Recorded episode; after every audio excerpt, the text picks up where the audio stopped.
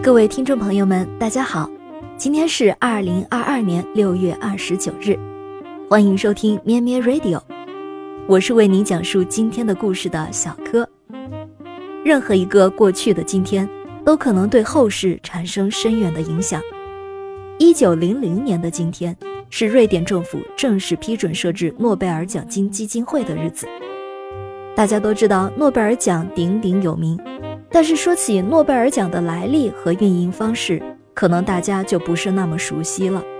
我们今天就来聊一聊这个话题。设立诺贝尔奖的当然是诺贝尔本人了，他是瑞典的一位家喻户晓的化学家、工程师和发明家。他最大也是对世界发展影响最大的成就，就是发明了黄色炸药。诺贝尔这一生一共拥有三百多项发明专利。并且依靠这些发明，他先后在五个大洲设立了一百多家公司，靠着这些营生，他赚取了大量的财富。诺贝尔于一九三三年出生于瑞典的斯德哥尔摩，九岁的时候，他跟随全家一起迁居到俄国生活。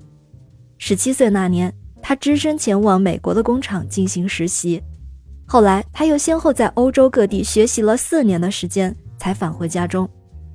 他由始至终都对各国的工业知识和设备很感兴趣。除此之外，他还在美国学习了两年的化学知识。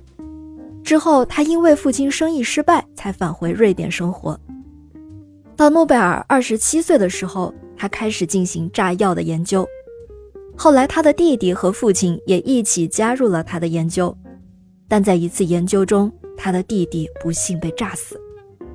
之后，他们的研究便受到了当局的限制，但是诺贝尔始终不曾放弃，直到三年后，终于将硝化甘油炸药研制成功，并成立了相关公司。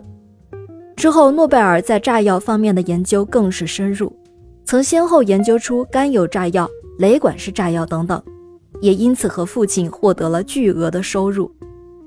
因为他的专利和研究。他先后在德国、瑞典、欧洲等各地开设公司，产业也逐渐发展壮大起来。一八七八年，诺贝尔完成了可塑炸药的发明，开始涉足石油行业。为了纪念自己的弟弟，他将石油公司的名字命名为诺贝尔兄弟石油公司，为他的巨额财富又增添浓墨重彩的一笔。之后，他因为自己的成就，先后获得瑞典科学勋章、法国大勋章，并顺利成为伦敦皇家协会和瑞典皇家科学协会的会员。诺贝尔在他去世前一年立下了遗嘱，将自己存在瑞典中央银行里的财富每年产生的利息作为奖励金，来嘉奖那些在世界范围内获得巨大成就的人。诺贝尔奖也由此产生。遗嘱立完一年之后，诺贝尔便不幸逝世，当时的他只有六十三岁。根据诺贝尔一八九五年的遗嘱而设立的诺贝尔奖，包括物理学奖、化学奖、和平奖、生理学或医学奖以及文学奖五个奖项。一八六八年，瑞典中央银行增设了诺贝尔经济学奖。从设立至今，诺贝尔已有一百二十多年的历史。奖励了近千个个人和团体，要支撑这项事业需要庞大的财力支持。那为什么诺贝尔奖金能够一直支撑、源源不断的发不完呢？其实呀，这和诺贝尔当时遗留下来的财产有着非常重要的关系。